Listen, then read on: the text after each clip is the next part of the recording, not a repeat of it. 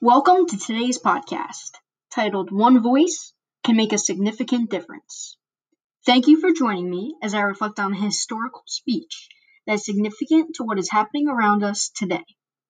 When I think of peace and a call for justice, I think of Martin Luther King Jr. Martin Luther King Jr. was born on January 15, 1927, in Atlanta, Georgia, and became a highly respected Christian minister and a powerful leader in the civil rights movement. Often referred to as the moral leader of our nation, his I Have a Dream speech became a defining moment of the civil rights movement as it called for Black American civil and economic rights due to serious employment and housing problems. On August 28, 1963, Martin Luther King Jr. stood on the steps of the Lincoln Memorial in Washington, D.C., before a crowd of over 250,000 men and women who walked together, sang together, and carried signs together in solidarity. Here, African Americans, white Americans, Native Americans, and Hispanic Americans joined together in a peaceful protest, calling for jobs, freedom, and an end to segregation, or the separation of blacks from the whites. This historical march on Washington was noted in Martin Luther King Jr.'s speech as a quest for freedom, based on a legitimate discontent. It was also an act of civil disobedience that had never been seen before in our country. This act of civil disobedience was a massive effort to influence Congress and the president to make immediate changes. Martin Luther King Jr. said, "Now is the time. Now is the time to make real promises of democracy," referring to life, liberty, and the pursuit of happiness for all men. His speech demanded freedom, citizenship rights, and racial equality. In his speech, Martin Luther King Jr. said, "I have a dream that one day this nation will rise up and live out the true meaning of its creed. We hold these truths to be self-evident that all men are created equal." Later in his speech, he added, "I have a dream that my 4 little children will one day live in a nation where they will be not judged by the color of their skin, but by the content of their character." His speech also called out and condemned police brutality, a current topic of protest throughout the United States today, nearly 60 years later. These words and these demands for justice did bring about monumental change.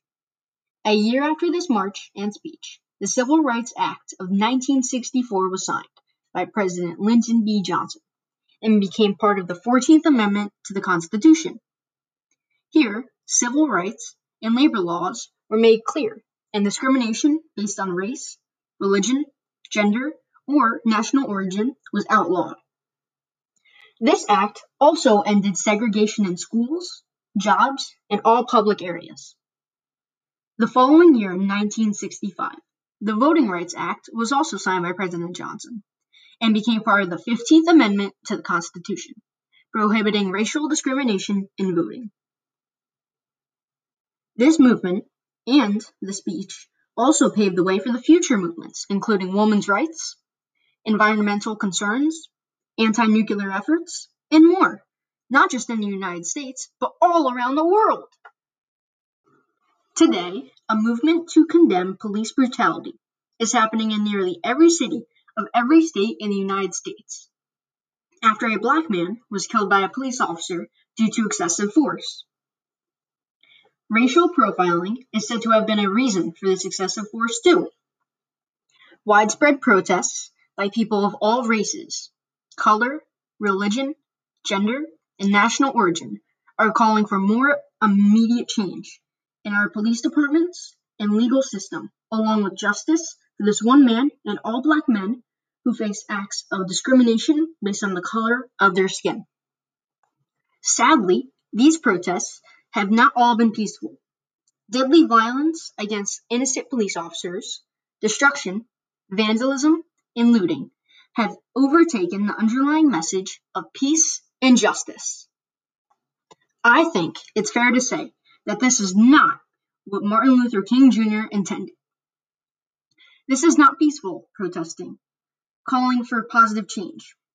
If only there was a strong voice of reason, like Martin Luther King Jr., to step forward and to restore hope, faith, and pride as a protector of freedom and as a respected leader among men and women.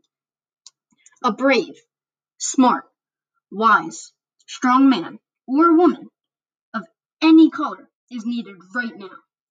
People are watching and waiting, knowing that one voice can make a significant difference and change the course of history again. Who will be the one to come forward? Who will be the Martin Luther King Jr. of our time? This is Jax Londell, a fifth grade student at Indian Hill Elementary School, signing off for today.